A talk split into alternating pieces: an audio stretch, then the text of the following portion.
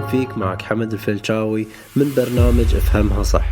البناء والهدم واحدة من أعظم قوانين الحياة اللي ممكن تمر عليك، وهذه واحدة من المفاهيم والقوانين اللي تطرقت لها في برنامج قاعد أشتغل عليه، راح ينزل إن شاء الله عن قريب، فخلك مترقب له.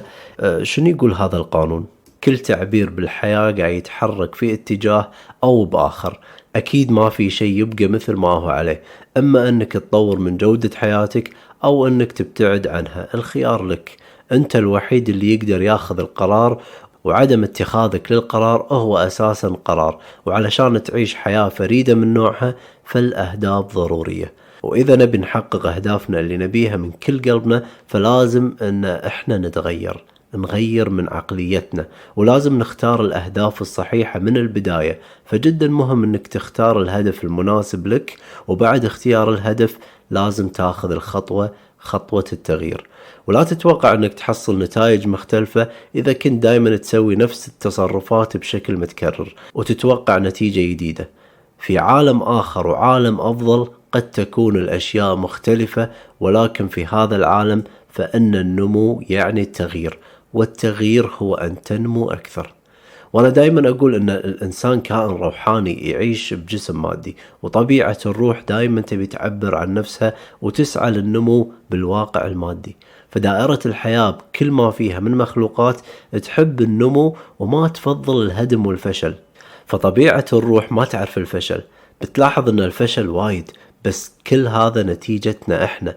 وخلنا نفترض أن حياتك الحالية بدون أهداف وما في شيء ينقصك، لكن راح تحس أن بعد فترة في تراجع راح يصير بحياتك ومحتاج تحقق شيء لنفسك، وراح تحس بشعور عدم الرضا بحياتك.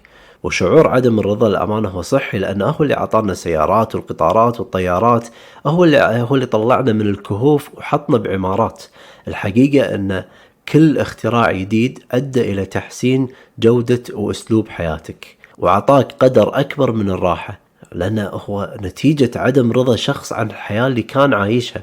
فعدم الرضا في الحياة هو حالة صحية وخلاقة، وهذا الشعور بعدم الرضا هو اللي يخليك تفكر بطرق لتحسين حياتك، وهني راح تقرر أنك تختار هدف. وهم أبيك تحط ببالك أن السعادة وراحة البال هم مو أهداف، هي ظروف حياة الكل يبيها، هي نتيجة مستوى أعلى من الوعي. السعادة وراحة البال هي مو هدف، هي رحلة تعيشها وانت تحقق أهدافك. فلازم تعرف أن ناس وايد يعتقدون أنهم عايشين بسعادة وراحة بال والابتسامة دايما على وجهها، لكن هذول أشخاص بسبات عميق وصاروا أشخاص بسيطين جدا. لكن الشخص الثري اللي يصنع ثراءه هو الأسعد، لأن الأكثر إنتاجية ويخدم فئة كبيرة من الناس. وتذكر النصيحة، الخادم هو الأعظم، لأن الشعور اللي تحصله من وراء خدمة الآخرين هو شعور عظيم، يخليك تحس بأنك لك دور عظيم في هذه الحياة. فخلونا نلقي نظرة على هذه الجملة، الأشياء والفلوس ما راح تخليك سعيد، عبارة جدا سخيفة غالبا ما يتم التعبير عنها من أشخاص ما عندهم فلوس أو عندهم فلوس شوية عشان يبررون لحياتهم اللي عايشينها بفقر. بس لا الأشياء ولا المال هو اللي بيخليك سعيد، الوعي هو الوحيد الأساس، والأشياء والمال راح تخليك أكثر مرتاح وتعيش برفاهية. فالشخص الثري هو شخص واعي، يترجم وعيه من خلال خدمات يقدمها أو قيمة ويكسب المال مقابلها. فالوعي يجي من خلال تغييرك للبرادايم والتفكير بالوفرة والازدهار والخدمة.